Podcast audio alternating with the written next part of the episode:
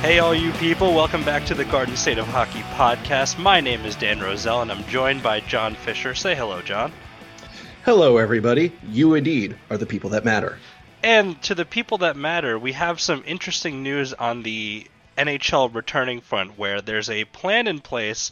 Obviously, there's plans floating around all over the place, but there's one that has teams returning to training camp uh, sometime in June with the intention to play the Stanley Cup playoffs in July. Of course, these are just the first rumblings of such news, but uh, mm-hmm. as we know more, we'll be sure to bring that to you as well. And safe to say, our Devils won't be in the playoffs in July, but at the very least, we should have some clarity about where they'll end up drafting this year as the weeks progress here. So, with that being out of the way, we want to move on to a game that we watched for this week, which involved the Devils taking on the Washington Capitals in Game 7 of the Patrick Division Finals, en route to the Eastern Conference Finals of the 1988 playoffs, which was the Devils' first playoff appearance and it also included their first playoff series win and their first appearance in the Eastern Conference final. But for some context into just how unlikely that run was by New Jersey, I'm going to let John take the floor here and talk through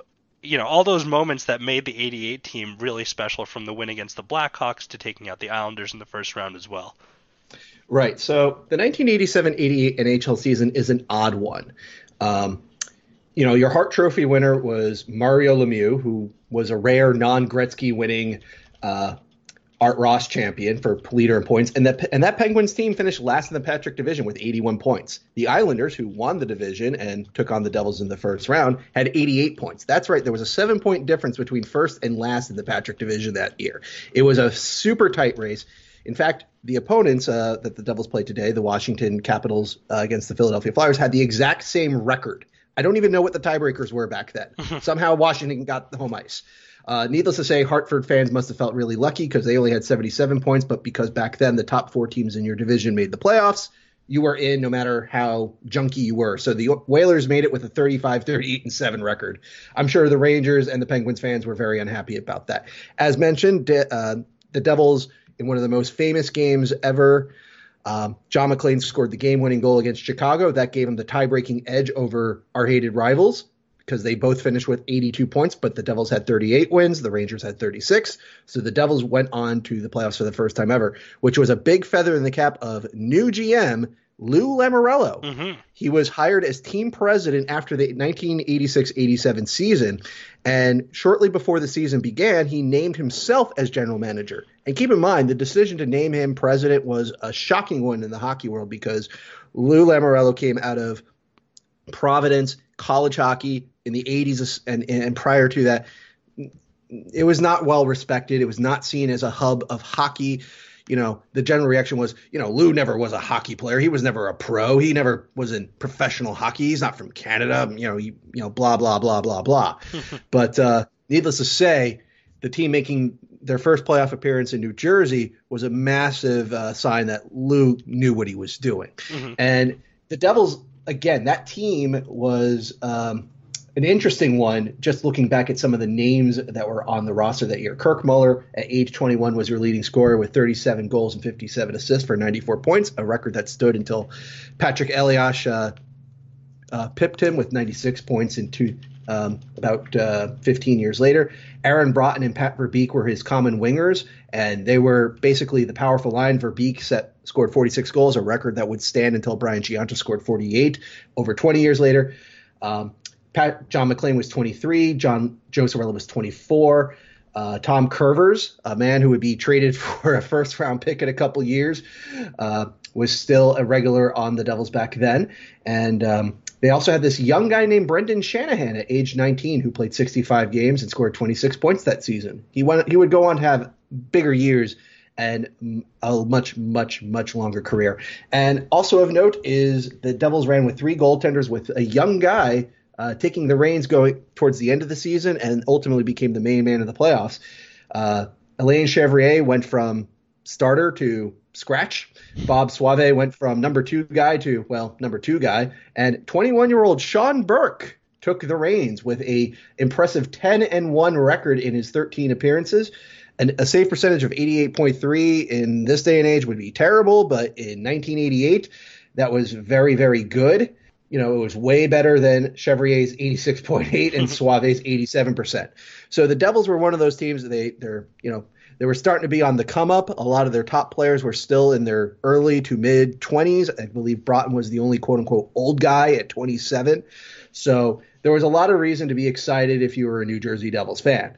Now, let's talk a little bit about our opponent here. Well, I want to before we divert to Washington Oh, themselves, I want to Sure. just mention that you know we, we said last time that this is only two years removed from that game we watched with the '86 team, um, you know, '86 to '88, and the roster you'd think it doesn't change over that much, but there's a lot of significant change, including one person on that '86 roster who's actually calling the game uh, this time around, and that all being said, there's a couple key inclusions that you mentioned. Tom Kurvers being on this roster, for example. That you know they Greg Adams switched sides for this game essentially. There's another very famous uh, future Devil on the other side of Washington, but there's there are significant differences in the in the names that appear in 88 and 86, and they make up a lot of the difference that these two teams displayed. I mean, biggest name I can think of that I see between the two is Patrick Sundstrom. Absolutely. And on top of that, that's a good segue to talk about Washington because Washington was in a. Okay, let's take a step back here because I feel like we need to cover the, a little bit of history here. So when Washington joined the league, they were objectively terrible from 1974 through 1982. 82 was important because they hired this guy named Bryan Murray. Um, at, at, he he finished off the season. He got his first full season, and that was the first season that Washington they made a 29 point improvement, going from 65 points to 94 points in 1982-83. They made their first playoff run, and that would kickstart off a playoff streak that would last all the way up until 1996. Mm-hmm. And Murray was effectively the coach of the 80s for Washington. And Washington ranged from being good to very good, but they could never, ever get over the hump. So, going into this particular series, um, Washington, and mind you, this Washington team, just to add further context, they were led by Mike Gartner, who scored 48 goals and had 81 points. They had a 23 year old guy named Scott Stevens, who was named to the first All Star team as a defenseman next to Ray Bourque. So he was considered as one of the top defensemen in the entire league that season, who had a remarkable 12 goals, 60 assists for 72 points, 231 shots on net, and 184 penalty minutes. He was literally a do it all defenseman, including fighting. he literally did all his own fighting. Uh, he was only surpassed in penalty minutes by legendary jerk Dale Hunter, who had 59 points that season and 22 goals. The Capitals also had future Hall of Famer Larry Murphy, who was lined up next to Stevens on defense. They had the aforementioned Hunter. They had Dave Christian, who had a big year with 37 goals and 58 points. They had Swedish sensation Bengt, Bengt Ake Gustafsson, who had 54 points, largely with Christian. Uh, a 21 year old defenseman named Kevin Hatcher, who would go on to be a legendary jerk of his own.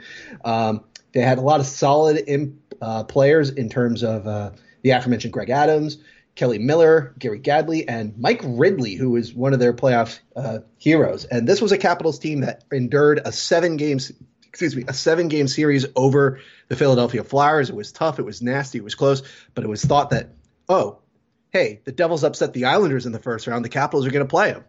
Maybe this is going to be finally be the year the Capitals move on to the third round into the conference finals.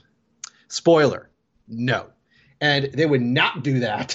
they would not do that for a while, in fact. yeah, I mean, we all know how that ended up. We know, you know, having the benefit of modern times and hindsight in combination, we know the Capitals eventually managed to parlay that success, even though it took a different era of Washington Capitals to do so. Yeah, they made it to the conference finals in 1990, um, where, of course, that was Bryan Murray was fired midway through that season and replaced by another Murray, specifically um, Terry Murray. And uh, that was their only conference final appearance all the way up until 1998 when they went to the com- uh, Stanley Cup final, where they got destroyed by um, Detroit that year. And then as you mentioned, they had another era. They had a total reboot. The Ovechkin Backstrom era came in, and then they went back to not succeeding in the playoffs up until 2018. So It took against an expansion team to do it too. Exactly, and, and they nearly lost to that expansion team. Well, so yeah, so so so if you're a Wa- so the reason why I'm explaining all this to all the listeners out there, there the people that matter is that Washington the you have to understand the mindset of both the Washington organization and the fan base was that they cannot believe that they're in a game 7 against this upstart Devils team that was up until 1988 was uh, you know, a joke of a team. You know, they were never successful. They were never all that good. They never made the playoffs, and they missed the playoffs by tens of points. Like it wasn't like they came close or anything like that. So this was supposed to be your time. This was, and this is coming off an 85 80. I'm sorry. Two years earlier, they had 107 points. They won 50 games, and that wasn't enough. So they're just like, what's it going to take? Surely we can beat the Devils. And again, spoiler, they didn't. So frustration was definitely on the menu at the Capital Center uh, this evening for this playoff game seven. Mm-hmm. Yeah, so it was a hard fought series. I mean, there's some blowout games for sure. It kind of was traded. I, I, think each team had like an extreme blowout in one case, and otherwise, the oh, game, yeah. there were some not close games. But at the end of the day, it looks like the goal differential actually wasn't that wide. Total no, but wise. No, but it was definitely a very up and down uh, series. Uh, game one, Washington won 3 1. Game two, the Devils rolled back and won 5 2. Game three, oh, this is magical. The Devils won 10 to 4, which is utterly remarkable. Yep. And then the, the Capitals responded two days later with a 4 1 win. Game five, the Devils put the Capitals on the brink, on the brink, Dan, with a 3 1 win. Game six, they score 18 seconds in, and then Washington scored six straight goals in a 7-2 romping at uh, at the Meadowlands. And so we go into this game at the Capital Center with, you know, eh, Capitals fans just on the edge. They they want to see their team finally get over the hump. They want to go to that conference finals to take on Boston, who beat Montreal earlier. They want this, and the Devils you know, they're very much a team that had everything to gain and nothing to lose. And that led to this game, which was both fast, furious, sometimes both, but no Vin Diesel. Not a lot of diesel in this game, but plenty of beef. There's a lot of beef. There's a lot of beef, and eventually the broadcasters were talking about how they seemed to think going into this game that these teams really, you know, looked up to one another, and there had been penalties, but nothing really post whistle, no bad blood, so to say, beyond just the score of the games. But uh, this game got a little rougher, to say the least. And also, you know, by today's standards, this is a, one of the dirtiest games I've ever seen because everyone's just hooked the entire game. oh yeah, definitely. Um, you know, it's it's fascinating that, as you said, Peter McNab, the color commentator, former Devil, uh, said oh, you know, these teams don't hate each other that much. And then he retracted his statement early in the third period. He was like, okay, maybe these teams don't like each other at all. And Koharski is just going to let it go. And that's right. Our referee for this game was the infamous Don Koharski. Yeah, so Don Koharski, who uh, would eventually be on the receiving end of a, a, fun insult from one of the, well, no, from the coach of the New Jersey Devils, uh, looked young to me, Jim Schoenfeld at the time. Oh yeah. Um, we all know the famous have another donut incident, so we don't need to delve into that because it happens in the next round. But in order to get to the next round, the Devils had to play through this game, going into a hostile environment against a team that was by all measures better than them and was purported to be better than them. But we start off, and the first thing I notice immediately is that I didn't remember how many stripes the Devils jersey actually had. Yep, this was still back in the red, white, and green era. So, you know, I guess if you were doing a vintage night and you didn't want to hype up Chico Resch, this was your pretty your your this is where all the highlights would begin because this was where the success began. Mm-hmm. You know, not a lot of love in showing random games from 1986 like what we watched. Right. Um, you know, so you know, very interesting. And it didn't take long for the action to heat up because immediately the Devils hit a counterattack yeah, with this insane line of Broten, Muller, and Verbeek. Yep. Which would definitely be the three most uttered names the entire game, besides probably Burke. And my God, these guys were flying to start the game early on, and 14 seconds in, Broten to Muller, the Devils have a one nothing lead. And guess who was caught out on that play? It was none Scott other than Stevens. Scott Stevens. Exactly. I. That's it's right. it's so weird to say that in general. It's, it, it's even weirder because even the color commentator was like, "That's weird that he got caught up like that." Because it was a simple counterattack play. You know, Broten was rushing up ice. Verbeek and Muller. Verbeek actually put on a great decoy. Stevens thought Verbeek was going to jump ahead. Muller just saw that and said, "Great, I'm going to get behind you." And then you know, pass shot. Pete Peeters got beat. you know, yeah. It's like like this is literally 14 seconds of the game. Both teams put out their best their best pairings. Like again, Stevens is a future Hall of Famer. Larry Murphy's a future Hall of Famer. You wouldn't have known it from this clip. Yeah, and you're right, and it's just weird because this is a fledgling stage of his career, so I can understand where. You know, he cleaned a lot of things up by the time he got to New Jersey, but he was already a really good player. It's just that he, in this case, was caught sleeping by the the Devils' speed line, who was re- pretty relentless in the offensive zone the entire game. Yeah, they were clearly the Devils' most talented line and their best line going forward, easily. And again, they were the top three scorers: uh, Muller, Broten, Verbeek, in that order for the Devils that season. So it makes sense that they were a power line. Uh, the color commentator reminded everybody that the Devils scored 14 seconds in. However, they scored 18 seconds in the last game, and that ended seven to two. So, you know, nothing is over yet. And then we got to see something really weird. Ken Daneyko pinching. That is exactly what I wrote. Daneyko pinching is a sight, and it was strange, and it's strange to see him with hair and hair coming out the helmet. He had the flow going down. Yeah, he had really nice lettuce, and he just doesn't anymore. But he's pinching in on a play, which is uh, really a hallmark to tell you these are not the same devils that you've known. these are these are the devils of old, where a young Ken Daneyko is pinching in to help on the offense.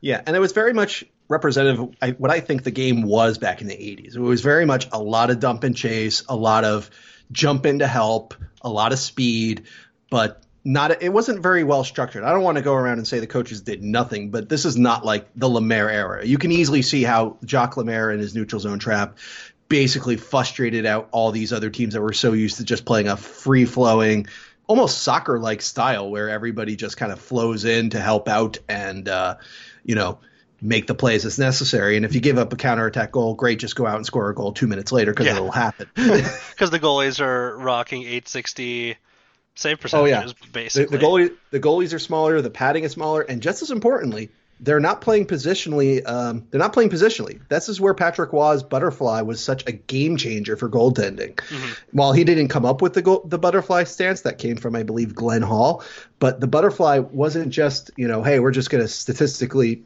you know take away the uh, statistically most common area where goals are scored. It was also positioning. It was also I'm going to sit in this form and dare you to try to beat me high, which is a hard thing to do. Mm-hmm. And um, when other goalies started learning that and the pads started getting a little bigger, all of a sudden those save percentages started rising up to 86, 87, 88, 90, 90, up until, you know, I guess a peak where we were about 10 years ago when it was like 92.3 or something like that. Mm-hmm. Um, so it was very much more, you know, goaltending back then was a lot more about reactions, more like a soccer goaltender.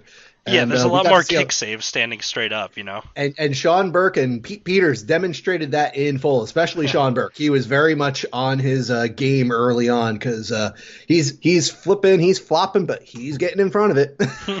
and yeah, he has to be early on in the game. He has to be engaged early on in the game because the first penalty is against the Devils, it's against Pat Conacher for mm-hmm. uh, hooking down Kelly Miller. And there's an interesting tidbit there where Mike Gartner asked the fans over the radio uh, not to booed the Capitals power play because it was so disastrous. Oh yeah. Um, so that was kind of a funny thing. It's it's funny that players, you know, went on shows and asked for that specific thing, but it's cool. They get their first power play, and on the penalty kill, Patrick Sundstrom took an elbow from Greg Adams. Yep, the, the Jiggs McDonald just casually mentioned, "Oh, he got sandwiched and elbowed in the head by Adams." Like, wait, where's the call? no call there, and Stevens uh, ended up taking uh, a shot, a big shot from the point in Hallmark Stevens style. Burke makes the save. Now, at this point, you know, Burke's getting tested a little bit, but he hasn't had to do all that much difficult saving. There's a lot more to come for him later in the game, um, and I really think that at a certain point you have to attribute Burke saving this game for the Devils. Oh, absolutely. He he was. There was a reason why the 21 year old took over from Chevrier and Sauve up until the end of the season and in the playoffs because the guy was playing above his head and he was a big reason why the Devils would come out with this game as the winners because there were a lot of a lot of shots where okay, Washington's accuracy, their shooting luck was definitely not in their favor this game, mm-hmm. but there were a couple, there was at least three or four tap in opportunities where Burke would get a toe on it, or Burke would make a kick save, or he'd get his stick out to deny the pass. Like, you know, plays that even in today's day and age where that would you would just watch and go, oh, that's going to be a goal. and Burke just somehow shut it down somehow. And similar to how Brodeur had some really big performances to keep the Devils in games they had for a while no right to be in. Uh, there was definitely some stretches of this game where the Devils had no right to be in this game, and Burke was the one why the Devils were not losing in this game. Mm-hmm. And and that all being said, you know he continues to stay pretty solid in there, and he has to. But the Devils actually get uh, a bit of a break as Dale Hunter takes he takes a penalty for high sticking, and then he gets um, mixed up with Randy Velischek to take another penalty. It's just back to back penalties there. Uh, yeah, Hunter was very good at that. yeah, he he was known for that at a certain point, and um, the first one was for high sticking. The second one was a combination of high sticking that was wiped out with interference by Velischek. And interestingly yeah, he, enough, they still played five on five. Yeah, Velischek just straight up threw a pick on a guy, mm-hmm. and um, Hunter you know his high stick is a legit high stick. Interestingly enough, earlier in the period, uh, Gustafsson's stick was flung into the stands by uh, Verbeek after an offside call. Mm-hmm. No call whatsoever because I guess the ref missed it. Uh, back then, they only had one ref and two linesmen. Uh, was the aforementioned Koharski, and um, you know there was just a lot of no calls, like straight up trips and hooks and high sticks that were happening. So it was it was odd to see that some of them were called and some of them just weren't. I, I think if they were blatant and obvious enough, then yes, I think they they have no choice but to call certain things when someone's stick is like above their head. But yeah, for the most part, there's so much that I think if people were coming from watching today's hockey, they're, they're saying, "Oh, that's a hook. Oh, that's a that's a grab. Oh, yeah, that's interference." Okay. Yeah, but it, as the game went on, the, the, the fouls became more blatant and the whistles became a little less often because I believe Koharski, I guess, subscribed to the theory of it's a game seven. I'm not going to decide this. Mm-hmm. Yeah, and uh, much to the chagrin of the fans. Now, during this five on five situation, because they did call coincidental calls, um, the Devils would go up two nothing. Mm-hmm. And uh, they, they made a big point. The commentators made a big point of this. Claude Loiselle one, he was a, apparently an ideal practice player, which sounded like damning with faint praise. uh, you know, you're not good, but you're great in practice. Uh, but they also noted that he won a lot of faceoffs in the series and in this game, and it led to the second goal. Would you like to talk us through it? Yes. Yeah, so the second goal actually came after an opportunity by John MacLean where he almost, almost, almost tips a puck in uh, very sneakily, and that was after Verbeek had displaced um, Stevens before that. But yeah, so off the face-off, it goes real quick. It's a pass from Cirella to Driver, and Driver's shot is tipped by Loiselle in front. So you know, Cirella, as you watch this game, you can kind of see a style that resembles a lot of the later Devils defensemen in terms of being able to move the puck and that smooth skating from outside of his own zone. Now, granted, you know, the, the entries are a little different because the game's different and it's way more dump and chase at that point, but to get the puck out, Cirella was, you know, he was as good as anyone on that Devils defensive core at the time. Right, and keep in mind, Cirella and Driver was their top pairing. I believe the pairings were going Cirella and Driver as the top pairing, Wolanin and Daneyko as your second pairing, and oh goodness, the third pairing. it should it should be whoever's remaining, John. Uh, Tom Kurvers and David Malle. Malle, yeah, or Malle. Yeah, which whatever they were they were non-factors in this game. Mm-hmm. Uh, sorry to say, Mr. Kurvers, uh, this game did not convince me that you would be worth a first round pick in 1991. Uh, well. anyway, but uh, you know this goal pretty much made all the Caps fans in, in, the arena, and mind you, it was a full and loud arena. Like the Caps fans were here for this one. The the atmosphere was there, and the atmosphere went from oh no, it went right from oh no to oh no, mm-hmm. oh no. oh no. So and now and then all of a sudden they're just getting antsy about everything. Yeah, everything. You can kind of see Rob the Gartner's drain. in front. Burke robs Gartner in front. Oh no! The Capitals get get a uh, power play because Sean Burke decided uh, cross-checking Miller in front of the net was worth a roughing call, which it was. And then the fans did not listen to Mr. Gartner and started booing the power play. Joe Cirella took Dale Hunter basically suckered Cirella into a retaliation penalty, so yep. Cirella went off. So now, now your goalie took a penalty. Your one of your top defensemen took a penalty. It's a three on five for a minute oh four. It carried over into the start of the second period, Dan. Well- how many shots on net did they get on that five on three, Dan? Well, before we reveal the answer, let's take a short pause here to hear from some of our sponsors. It seems like a a natural point because the oh, Devils we find ourselves cliff hung on a five on three, leading two nothing going into the second period. So we'll be right back after a quick word here. All right, we're back, and we can say that on that five on three, uh, I don't think they took any shots. They had no shots on goal, Dan. The work of Claude Loiselle, uh, Doug Brown, Randy Velischek, especially Randy Velischek, Peter, uh, Pa- I'm sorry, Patrick Sundstrom. Peter Sundstrom was a capital. Patrick Sundstrom and Craig Wolanin, they did awesome work on this uh, penalty kill. Loiselle kept winning faceoffs. These guys were getting in lanes. They were retreat, winning battles for pucks, and just sending it away. Sundstrom actually had a shorthanded opportunity um, after after um, Burks minor was served, and uh, Peeters gave us another kick, you know, another kick save because that's what you did back then. Uh, fa- the refs started becoming a little more liberal with the no calls in this period, and and the fans were just basically beside themselves because you had a minute four a five on three. Your team has Mike Gartner, Dave Christian, Mike Ridley, who is apparently their leading goal scorer in the playoffs. Scott Stevens, Larry Murphy in the back, and you got nothing to Sean Burke. hmm Yeah, the Devils. The Devils killed this five on three with relative ease. I mean, they they really just really locked everything down, and the Capitals didn't have a shooting lane the entire time. So that go that comes and goes generally without incident. And the power play, you know, the one that Mike Gartner said not to boo on the radio, had given them plenty of reasons to to boo. Oh yeah, totally. I mean, if you're down two nothing, it's game seven. It's your home ice. It, it's for a trip to the Prince of Wales Conference Final against Boston, and nothing. You get nothing with two extra men on the ice. Yeah, exactly. In the 80s. That's that's remarkable. Um, And then the Devils. well, five minutes into the game, or around five minutes into the period, rather, uh, Koharski catches Kevin Hatcher for high sticking as well, and that's Another one. yeah another high stick. And I think they just called everything that they couldn't generally characterize high sticking if the stick was anywhere near like their upper body. I think there were some Yeah. things that weren't expressly high sticks, but were like the stick was there, so we can call it that.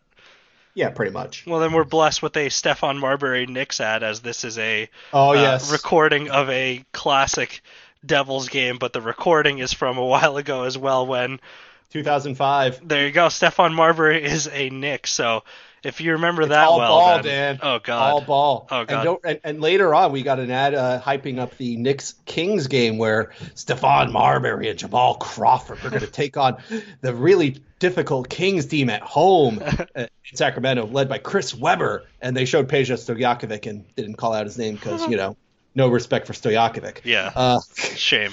And also, it looks like the DVD player was just starting to uh, take hold at this time as well.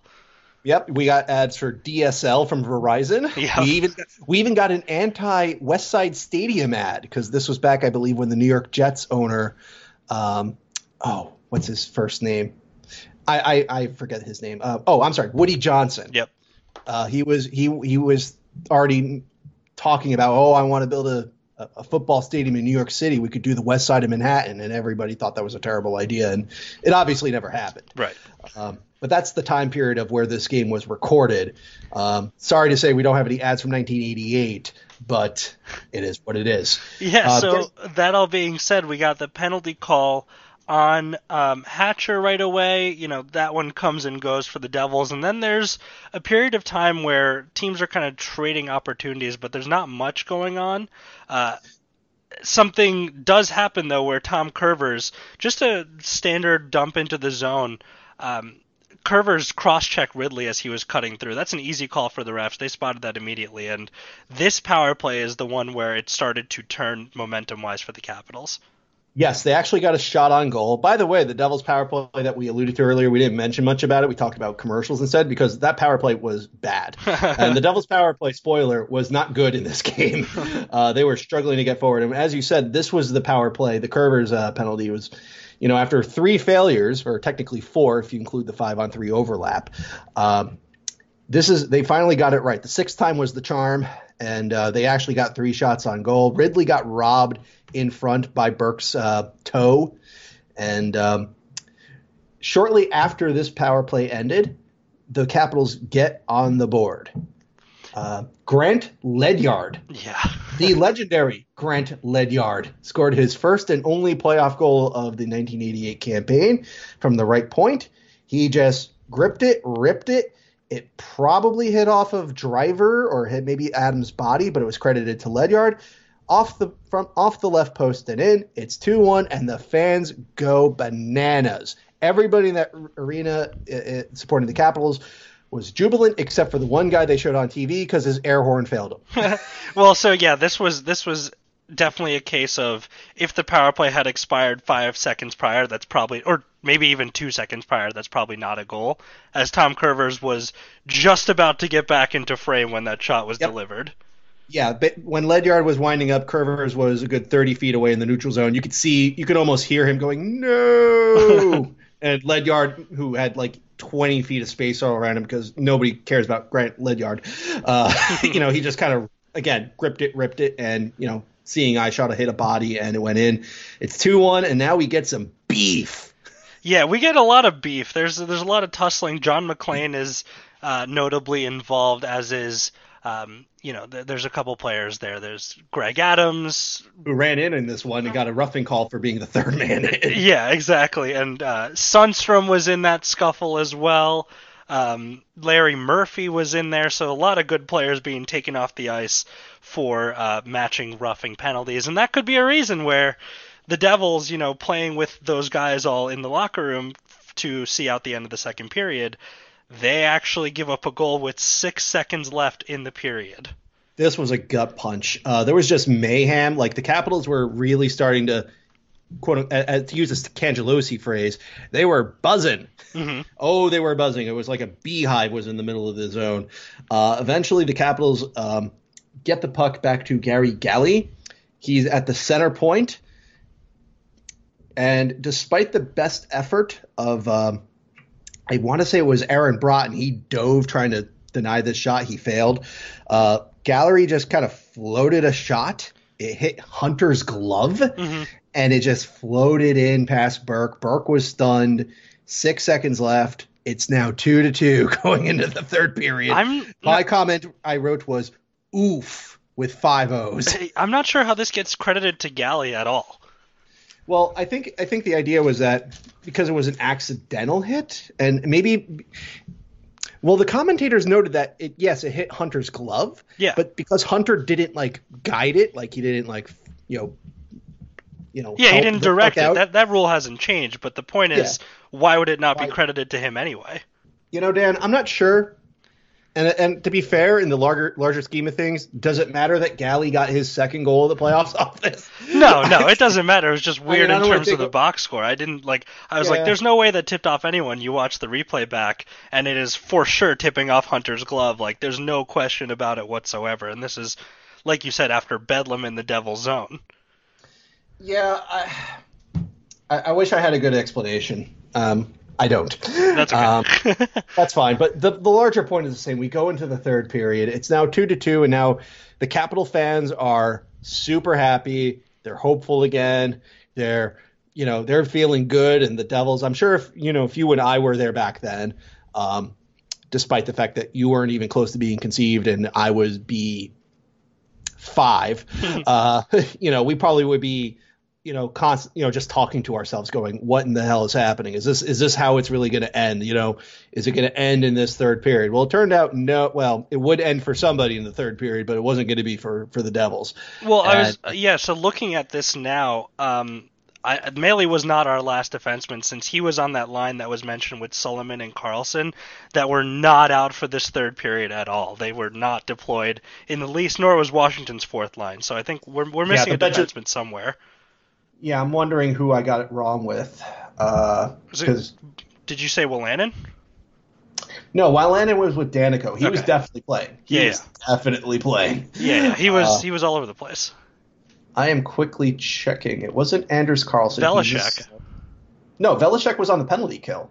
Well, I'm I'm saying that that sixth defenseman that we uh, forgot the first time was not Melee. Okay, well, we definitely saw Velischek. We definitely saw Velischek. Yeah, we saw, Uh, which just means we saw all the defensemen. I think that's what we're saying. Okay.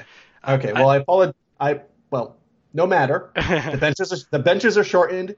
It's that not only the benches are shortened, Don Koharski's uh, willingness to use his whistle just went down to nothing. Disappears. like I, I, I was watching this, I made a comment, a brief comment on Twitter, like how would social media have reacted to this third period where literally every shift had a hook, a slash, maybe every three shifts there'd be a trip or a high stick.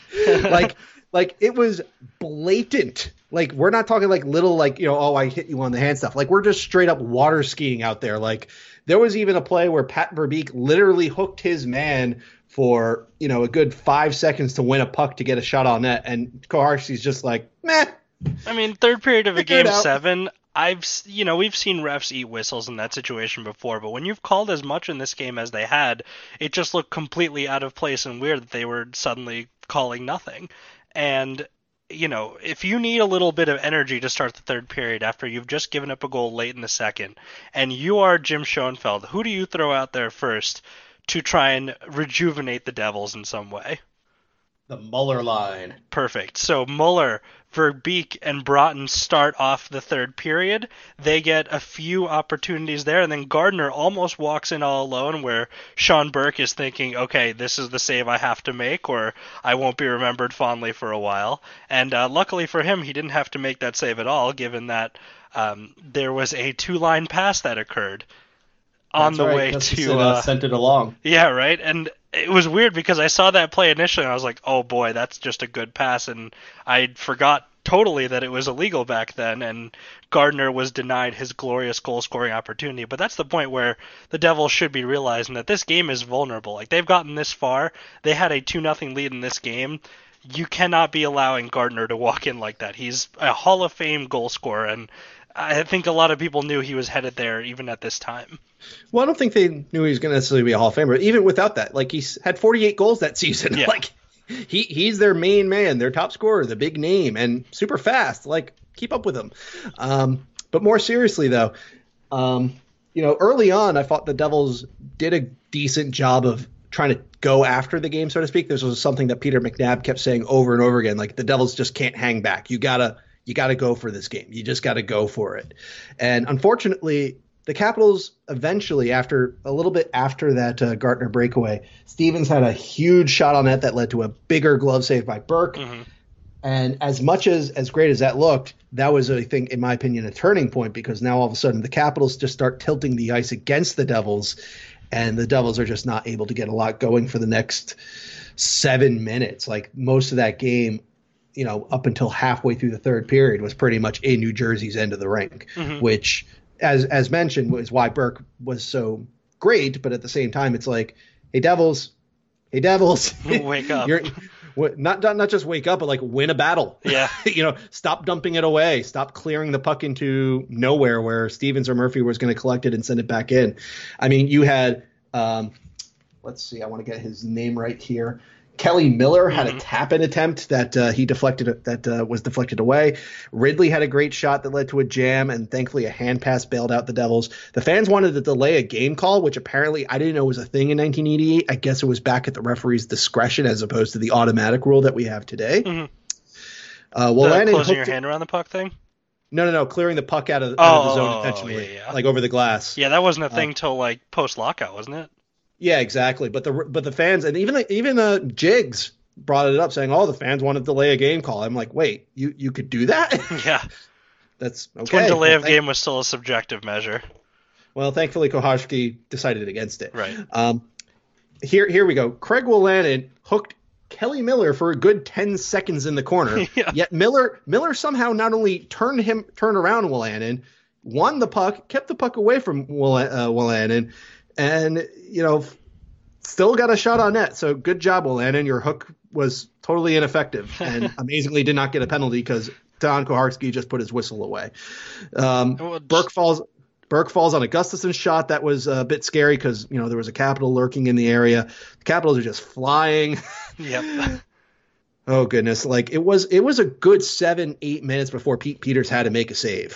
Yeah, and you know, in this time, the Devils were trying to throw some stuff, and really the only line that can manifest anything was that Verbeek line we keep talking about. MacLean almost had an opportunity that led to Pete Peeters skating 50 feet out of his net to clear a puck away mm-hmm. to deny MacLean a potential breakaway. But, you know, MacLean also had, I think, either Stevens or Murphy just kind of riding him. So, meh.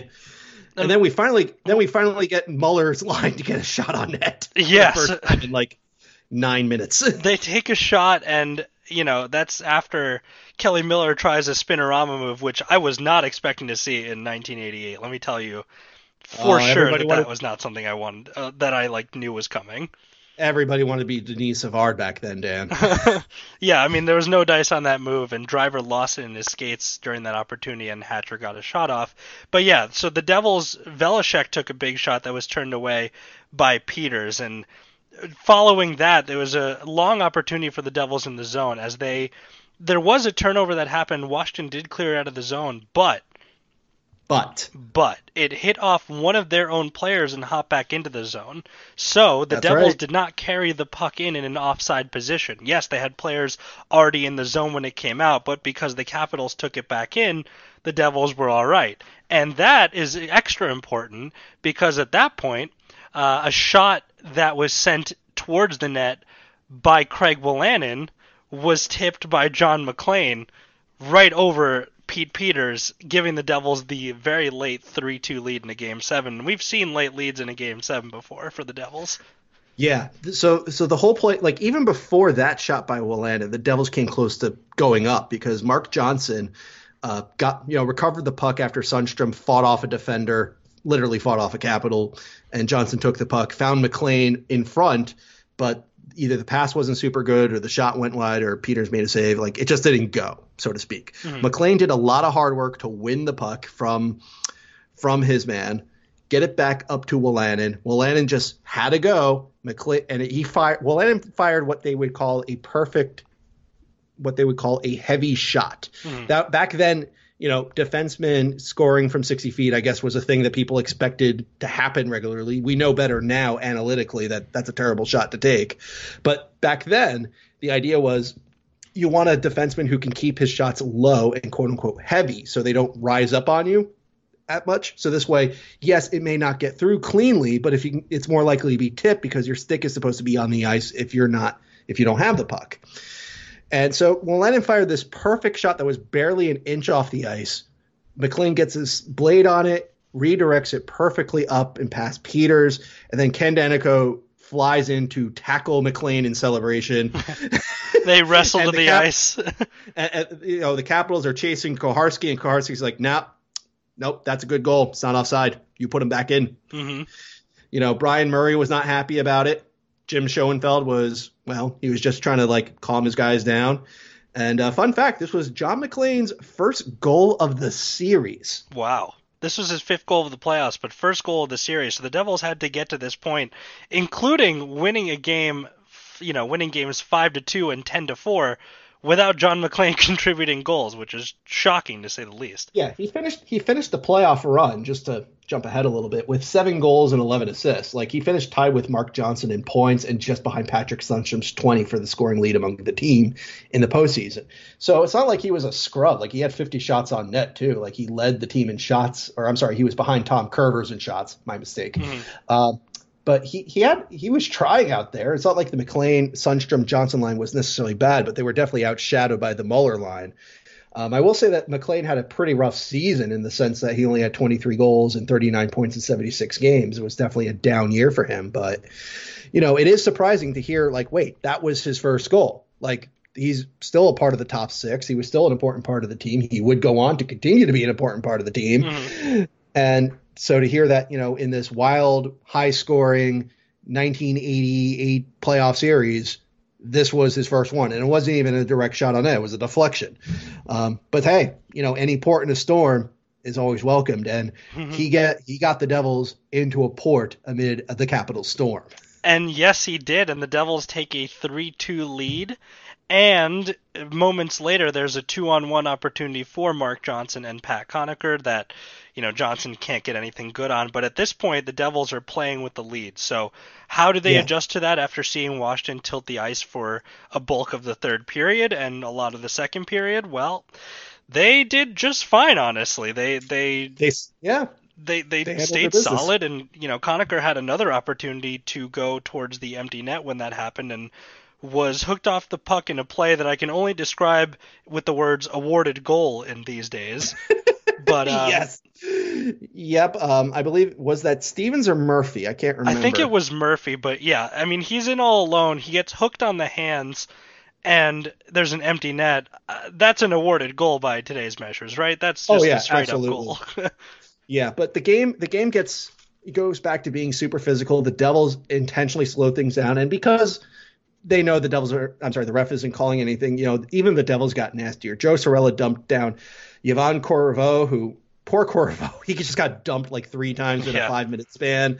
Um, you know, uh, Christian had an op- wide open net deflection, but it went wide. Thankfully, Christian Dave Christian came very close to tying this game up, but that wasn't happening. It was pretty much no rules hockey. Um, Well, Someone hit a post. yeah, uh, Christian hit a post, Mhm. I believe, but then we got to see the MacLean line cl- shut down the neutral zone for Washington in, in with a minute 43 to go, so Peeters can't leave the zone. Um, MacLean and Hunter get into some nonsense because MacLean grabbed his Hunter stick as they were trying to get off the ice, and of course Hunter took exception. And then backup goaltender Clint Malarchuk got involved. I mean, and the and mind you, this entire time the crowd is just loud. Like the crowd is just trying to like almost trying to will the Capitals to an equalizer here, Mhm. which by all means go for it because nothing else is happening. Um, Gartner gets a good opportunity in front, and we got yet another big kick save by Sean Burke. I, w- I should have been writing kick save in a butte. I probably would have written it seven times if that's alone. Um, Peeters finally gets out with a minute three to go, and then we see the Devils really take care of business. Cirella with an awesome clearance, then Driver with a big clearance. Conacher gets the puck after a dump in. Um, he got, dis- you know, again, he, he Stevens hooked him like crazy. That would have been an awarded goal. And then we see Gartner dump it. Cirella clears it, and then amazingly, Larry Murphy, future Hall of Fame defenseman, Larry Murphy decides, I'm going to ice this puck. hmm Yeah, so they ice the puck, Washington does, and that's with nine seconds left. I, want to backtrack to 16 seconds left. That was an offside. Oh, yes. I think these two teams played the slowest 16 seconds I've ever seen in my life. Yeah, they, they were, it was definitely slowing it down. It was after an offside. And tellingly, like this was the line for the Devils. This was very much their quote unquote their checking slash penalty killing unit out there. You had Cirella and Driver along with Claude Loiselle at center, who would of course win the faceoff, with uh, Brown and Patrick Sundstrom going up against Gartner, Ridley, Hunter, Stevens, Gustafson, and Murphy. So basically, Washington's top forwards and defensemen um, versus the Devils' checking unit, so to speak. The color Peter McNab mentioned, he got doused by a beer. Jig's like, oh, well, you know, that's not necessarily a bad thing. It's like, eh, except I'm wearing it. and then you're right. The Capitals actually did win the draw. Loiselle didn't win it, but then Murphy decides, I'm going to throw the puck in from behind the red line. So that's icing. Cirella amazingly uh, won the race for it. And then nine seconds left, which, mind you, took three minutes to get to. It, it took so long because they kept trying to switch up the matchups, and there was some sort of. There was a debris on the ice. Somebody must have thrown one of their pom poms on the ice in anger. It took so guess- long that they almost cu- uh, cut to commercial with nine seconds left in the game. mm-hmm. Exactly. And then they then here's a here's a weird thing. One, they put Peeters back in, hmm which the the, the commentators like, why? What's the point of this? It's nine seconds left. Either you give up the ENG or you miracle an, a, a goal yourself. Like, yeah, but you need as many people on the ice as possible to do that. But they decided to do an what they called an old trick. hmm they put four on the face-off, and they would have their fifth skater hanging out at the bench, on the thinking that okay, once the play starts, they'll jump over the boards and already be ahead up the ice. Right. And and Schoenfeld, being not an idiot, decided to tell Cirella, go to the center line because just wait for this guy to come on. and of course, it never happened. It's over. The Devils win. Schoenfeld runs onto the ice. Capitals fans are just distraught. yep. They all look like they just saw like somebody die.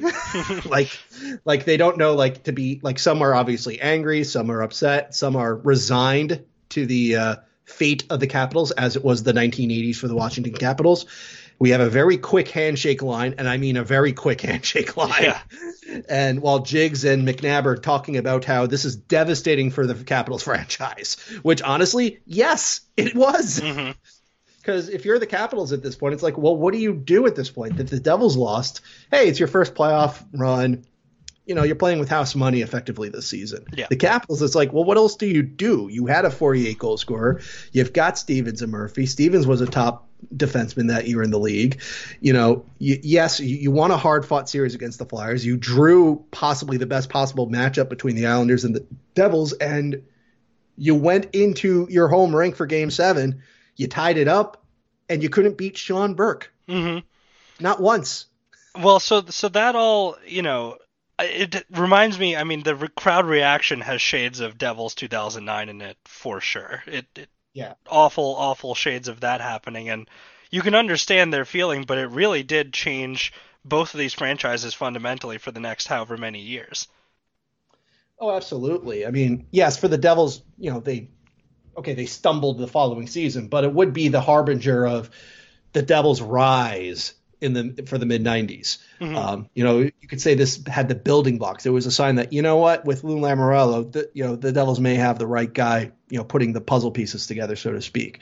Whereas with the Capitals, it was just more frustration, and um, you know, there was a massive decision I want to say in the early night. Um, I'm sorry, in '89, I want to say, where they made a very big franchise altering move, um, a panic move, I would describe in retrospect, where Stevens eventually was allowed to go to St. Louis as a free agent. Ciccarelli, who eventually joined the team, would move on. Gartner would no longer be a Capital for very long, and it was almost like the Capitals would still be a good team, but it's like, but you're never you're never going to be the team. You're Mhm. never going to be the top team in the Patrick or in the Wales or in the league. You're going to be you're going to be kind of where the Winnipeg Jets was in the Smythe division, constantly being behind, you know, the more successful Calgary and Edmonton teams of the 80s, and kind of in the mix of where Chicago and St. Louis was back in those days, either where, yeah, you had some good seasons in retrospect, but who remembers them because, you know, you didn't win anything and you weren't that impressive. Right, and we know what happened, you know, in this run for the Devils specifically. They go on to face Boston.